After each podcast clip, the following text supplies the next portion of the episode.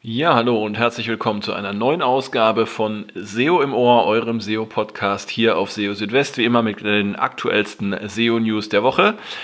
Ja, und in dieser Woche schauen wir uns mal so ein bisschen die SEO-Tipps an, die Google für Aktionsseiten, für Shops gegeben hat, jetzt gerade zuletzt im Hinblick auf die anstehende Shopping-Saison. Außerdem gab es auch noch eine interessante Meldung zum Thema Unterscheidung zwischen B2B und B2C-Seiten. Da ist Google anscheinend gar nicht so fit, wie es aussieht. Ja, und außerdem haben wir auch noch viele weitere spannende Themen in dieser Ausgabe. Einmal wollen wir uns mit der Frage beschäftigen, wann kehrt eigentlich die Indexierungsmöglichkeit neuer URLs per Search Konsole zurück. Dann als weiteres Thema die Google Core Web Vitals. Da haben wir nämlich erfahren, dass sich auch No-Index-Seiten, also Seiten, die gar nicht im Google-Index enthalten sind, dass die sich auf die Bewertung auswirken können. Des Weiteren gibt es einen Tipp von Google, auch nach der Umstellung auf Mobile First, auf die Desktop-Darstellung von Webseiten zu achten. Und wir schauen nochmal auf das angekündigte Update, möchte ich es mal nennen, also die Art und Weise, wie Google Seiten bewertet im Hinblick auf einzelne Textpassagen. Da gab es nämlich jetzt auch die Warnung, jetzt nicht unbedingt bereits aufgeräumte Seiten zu verändern wegen dieses Updates. Ja, all das in der aktuellen Ausgabe von SEO im Ohr. Und beginnen wollen wir gleich mit der ersten zentralen Meldung, die dieser Folge auch den Titel gegeben hat. Und zwar geht es um Googles SEO-Tipps für die anstehende Shopping-Saison. Ja, die letzten Wochen des Jahres, die sind ja für Einzelhändler besonders wichtig im Hinblick auf den Umsatz. Viele erhoffen sich da nochmal ordentlich Kasse zu machen und auch Verluste reinzuholen, die es vielleicht über das Jahr jetzt gegeben hat im Zusammenhang mit Corona. Und da kommt natürlich auch dem Online-Commerce oder Online-Business eine recht hohe Bedeutung zu. Und in diesem Zusammenhang hat Google jetzt einige SEO-Tipps für Promotion-Seiten veröffentlicht. Und zwar solltet ihr darauf achten, eure Seiten rechtzeitig zu erstellen, denn damit könnt ihr sicherstellen, dass der Google Bot genügend Zeit hat, die Seiten zu entdecken und auch zu indexieren. Achtet auch darauf, dass die Seiten nicht für das Crawlen blockiert sind, zum Beispiel durch Robots.txt. Und zum Testen könnt ihr zum Beispiel das URL-Inspection-Tool in der Google Search Konsole verwenden, aber auch andere Tools wie zum Beispiel den Mobile-Friendly-Test, Google PageSpeed Insights oder das Rich Results-Testing-Tool. All diese Tools würden es euch auch anzeigen, wenn eine Seite nicht gecrawlt werden kann. Außerdem hat Google empfohlen, den allgemeinen SEO-Empfehlungen aus dem Google SEO Starter Guide zu folgen. Darin gibt es grundlegende Tipps, zum Beispiel zum richtigen Einsatz von Metadaten oder von Überschriften. Des Weiteren solltet ihr schauen, dass ihr die neuen Seiten, die Aktionsseiten, möglichst direkt von der Homepage aus verlinkt. Denn das hilft sowohl den Nutzern, die Seiten besser zu entdecken, als auch Google. Denn alles, was direkt von der Startseite verlinkt ist, ist für Google auch besser auffindbar und kann dann auch entsprechend schneller gecrawlt und indexiert werden. Was die URLs angeht, das solltet ihr darauf achten, dass da keine Änderungen gibt. Das heißt, ihr solltet gleichbleibende URLs verwenden von Jahr zu Jahr. Und ihr solltet es zum Beispiel vermeiden, durch die Verwendung von Jahreszahlen immer wieder neue URLs zu erhalten. Stellt außerdem ein hochwertiges und relevantes Bild zur Verfügung, was so repräsentiert, was eure Seite so repräsentiert. Das Bild sollte eine aktuelle Darstellung des Sales zeigen und statisch sein. Weißraum um das Bild herum sollte entfernt werden und es sollte sich natürlich um ein qualitativ hochwertiges Bild handeln, welches auch zum Handeln auffordert. Auch hier verweist Google auf eigene Empfehlungen, in diesem Fall auf Best Practices für Bilder und die Web Fundamentals für Bilder. All diese Dokumente habe ich euch auch im entsprechenden Beitrag auf SEO Südwest verlinkt. Und nach dem Einbau und Überprüfung entsprechender strukturierter Daten, die ihr natürlich nach Möglichkeit auch setzen solltet, solltet ihr die entsprechenden URLs von Google erneut crawlen lassen. Und hier kommt so ein kleiner Knackpunkt. Denn Google weist in seinem Beitrag darauf hin, dass ihr das zum Beispiel über die Funktion zum Einreichen von URLs in der Google Search Konsole machen könnt, aber die ist ja zurzeit noch gesperrt. Das heißt, diese Möglichkeit gibt es nicht. Das heißt, ihr müsst auf andere Arten sicherstellen, dass eure Seiten entsprechend schnell von Google gecrawlt werden. Und das könnt ihr, wie schon gesagt, zum Beispiel dadurch erreichen, dass ihr die Seiten möglichst direkt von der Startseite aus verlinkt oder auch zusätzlich, dass ihr sie in eure XML-Sitemap aufnehmt und das Last-Mod-Datum entsprechend so setzt, dass Google erkennt, aha, da hat sich was geändert. Das kann dann die Chancen auch erhöhen, dass Google die Seiten dann relativ schnell neu crawlt. Und zum Thema E-Commerce und Online-Shopping habe ich noch eine interessante Meldung aus dieser Woche. Das betrifft den Unterschied zwischen B2C und B2B-Websites. Also während ja B2C-Shopping oder E-Commerce sich an private Endverbraucher richtet, ist B2B bezieht sich B2B auf den Handel zwischen Unternehmen, und da gibt es natürlich einige Unterschiede. Güter und Dienstleistungen, die zwischen Unternehmen gehandelt werden, unterscheiden sich eben oftmals von privaten Konsumgütern, sind zum Beispiel häufig komplexer, spezieller, teurer, und da gibt es schon einige Unterschiede. Und das heißt aber noch zwangsläufig nicht, dass Google automatisch bei einer Webseite erkennt, dass es sich um eine B2B oder eine B2C-Website handelt. Also wie John Mueller jetzt auf Twitter geschrieben hat, versteht Google eben nicht direkt diesen Unterschied, und für Google sind es erstmal beides Webpages, und die können grundsätzlich auch für dieselben Suchanfragen ranken. Und ja, ich habe euch ein paar Tipps nochmal hinzugefügt, wenn ihr jetzt zum Beispiel Anbieter von einer B2B-Website seid, wie ihr diesen B2B-Charakter noch klarer machen könnt und wie ihr auch für eure Unternehmenskunden da noch Mehrwert schaffen könnt. Zum einen solltet ihr darauf achten, eine klare und verständliche Beschreibung der Produkte und Angebote anzubieten mit allen notwendigen Informationen, insbesondere bei komplexen Produkten. Das hilft sowohl den Seitenbesuchern als auch Google, die Inhalte besser einordnen zu können, und das ist eben gerade bei erklärungsbedürftigen Produkten und Dienstleistungen noch wichtiger. Dann solltet ihr wirklich Wert darauf legen, Versprechen zu halten und auch keine Halbwahrheiten oder Clickbaits zu verwenden. Wenn ihr zum Beispiel Preise angebt, dann dürfen die nicht irgendwann später im Bestellprozess durch versteckte Zusatzkosten in die Höhe getrieben werden.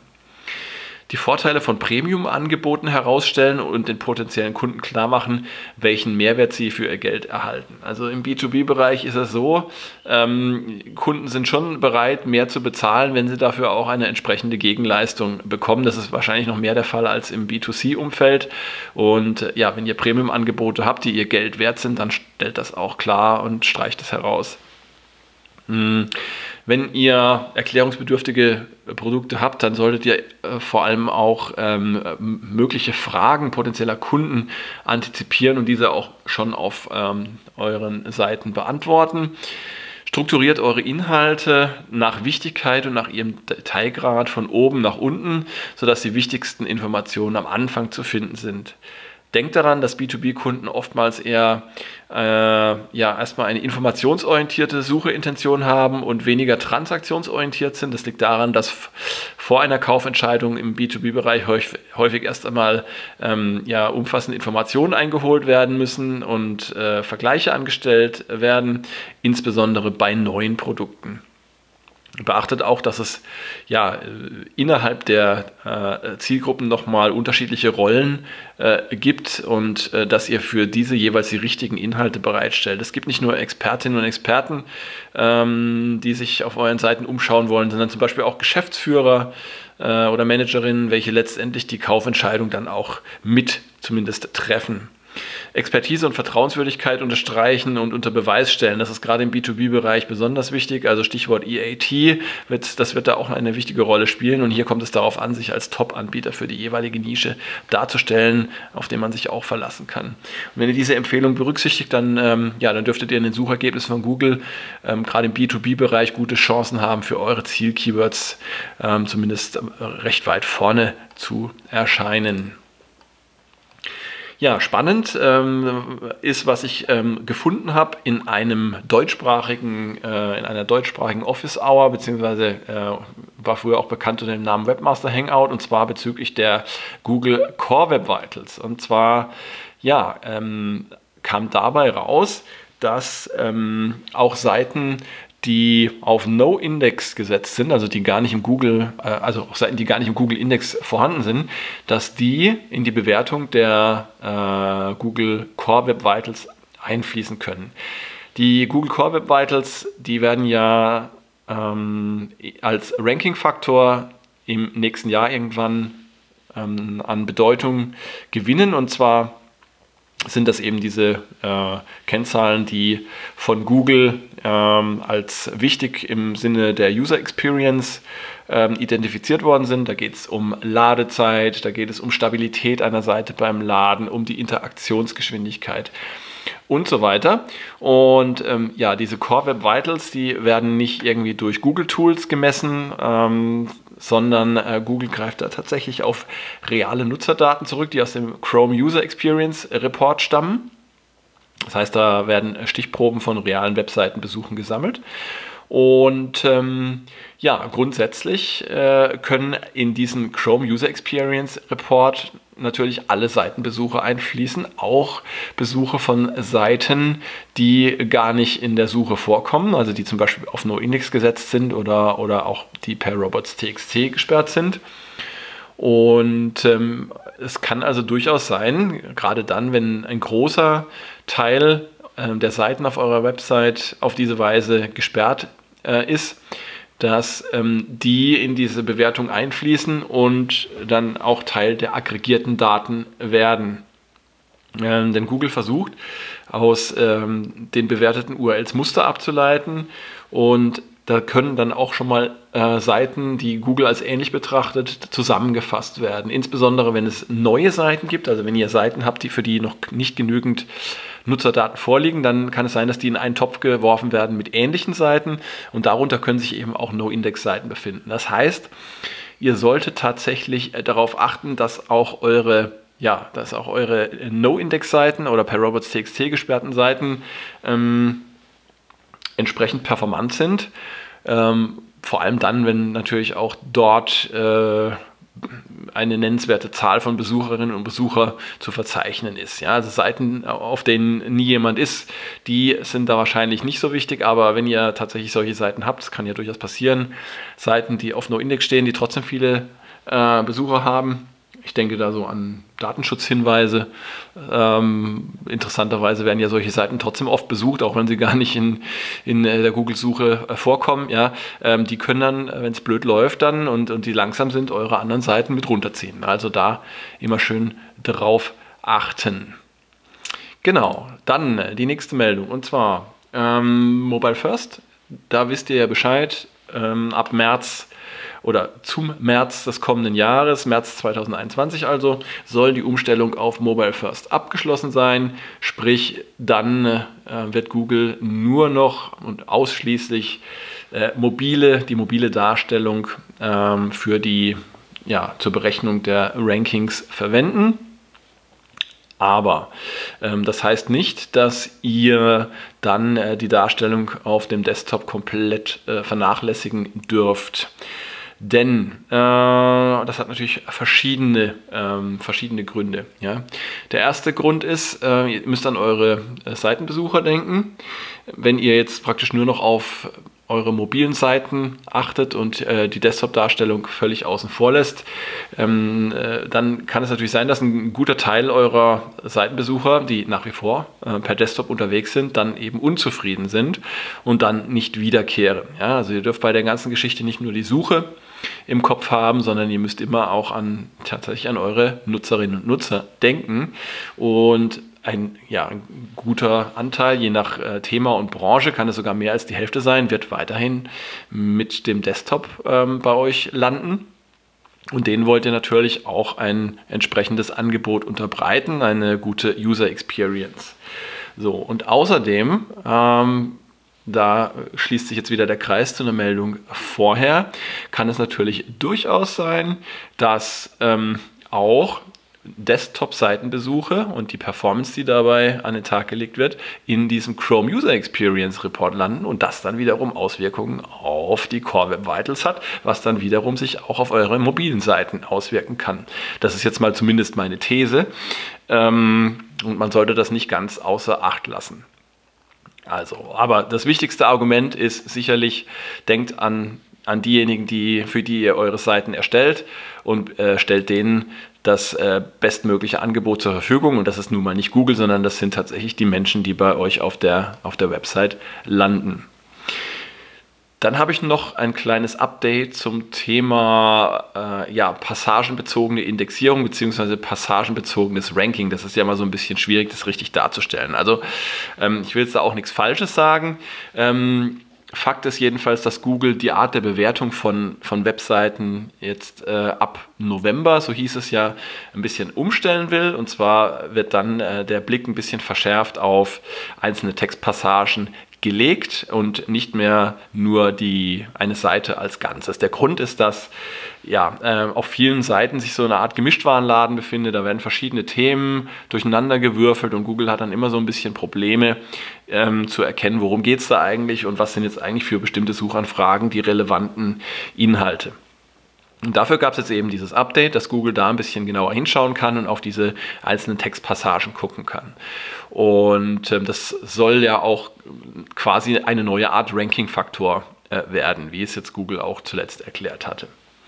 Das heißt jetzt aber nicht, dass ihr jetzt unbedingt alles umwerfen müsst auf euren Seiten und da irgendwelche Änderungen vornehmen müsst. Denn wenn eure Seiten schon gut aufgeräumt und strukturiert sind, mit sauberen Überschriften, Abschnitten, Titel, Fokussierung auch auf bestimmte Themen, dann ist alles gut und dann müsst ihr tatsächlich nichts ändern. Also ihr müsst jetzt nicht den umgekehrten Weg gehen und vielleicht sogar eure Seiten jetzt noch mehr voll packen mit zusätzlichen Dingen, nur weil jetzt Google da entsprechend in der Lage ist, auf einzelne Passagen zu schauen. Denn genau darum ging es in den Google Office Hours vom 30. Oktober. Und darin hat eben der John Mueller auch davor gewarnt, so wörtlich auf den Zug aufzuspringen und Empfehlungen zur Optimierung von Webseiten vorzunehmen im Zusammenhang mit dieser passagebasierten Indexierung und Ranking. Denn, wie er sagt, wenn Google Änderungen wie diese durchführt, dann liegt das daran, dass Google erkennt, dass Webseiten eben oftmals unaufgeräumt und wenig strukturiert sind. Und es heißt aber nicht, dass solche Seiten jetzt plötzlich dann Vorteile gegenüber aufgeräumten und strukturierten Seiten hätten. Also Google kann unaufgeräumte Seiten jetzt ähnlich gut verstehen wie aufgeräumte Seiten. Wenn man aber eben bereits über eine gut strukturierte Seite verfügt, dann bringt es nichts, diese durcheinander zu bringen. Also auch da wieder die Warnung vor falschem Aktionismus. Ja, und zum Schluss stellen wir uns noch die Frage, wann wird es wieder möglich sein, URLs per Google Search Konsole zum Indexieren einzureichen. Interessanterweise scheint das wirklich ein für viele Webmaster und SEOs ein sehr, sehr wichtiges Thema zu sein, was irgendwie auch darauf schließen lässt, dass es mit dem normalen Crawlen und Indexieren nicht so gut funktioniert auf vielen Websites. Ansonsten gäbe es nicht so viele Anfragen diesbezüglich. Ja, jedenfalls ist es so, dass jetzt schon seit einigen Tagen diese Indexierungsfunktion in der Google Search Konsole deaktiviert ist. Und ich hatte ja schon darauf hingewiesen, dass Google im Zusammenhang mit den Tipps für Aktionsseiten auf Online-Shops die Verwendung dieser Funktion zum Einreichen von URLs empfohlen hat, aber sie ist ja eben gerade nicht verfügbar und dann gab es die konkrete Anfrage eines Website-Betreibers, möchte ich mal sagen, per Twitter, ob denn vor dem 29. November, das ist dieser bekannte Verkaufsfreitag, ob denn bis dahin dieses Tool wieder zur Verfügung stehen würde und da schrieb dann der John Mueller, möglicherweise sei ja noch eine ganze Zeit bis dahin und bis dahin könnte man eine Seite auch ganz normal crawlen und indexieren lassen. Also es gibt wohl da noch keinen konkreten Termin. Ich persönlich schaue regelmäßig in der Search-Konsole nach, eigentlich täglich und gucke, ob das wieder funktioniert. Nicht, weil ich selbst brauchen würde, aber anscheinend ist es ja für einige da draußen doch tatsächlich relativ wichtig, über so eine Funktion zu verfügen. Und ja, von daher, ich halte euch auf dem Laufenden, wenn sich da etwas tut. Ja, und damit sind wir auch schon durch in der aktuellen Ausgabe von SEO im Ohr. Wir waren jetzt schon, oder befinden uns schon in der Folge 120. Und ja, schön, dass ihr dabei wart und dass ihr wieder eingeschaltet habt. Die ganzen Infos aus diesem Podcast findet ihr natürlich auch auf SEO Südwest. Da sind auch noch einige weiterführende Links. Und ja, wir machen es weiter wie bisher. Täglich gibt es auf SEO Südwest für euch die aktuellsten SEO-News und dann am nächsten Wochenende eine neue Ausgabe von SEO im Ohr. Bis dahin, macht's gut, ciao, ciao, euer Christian.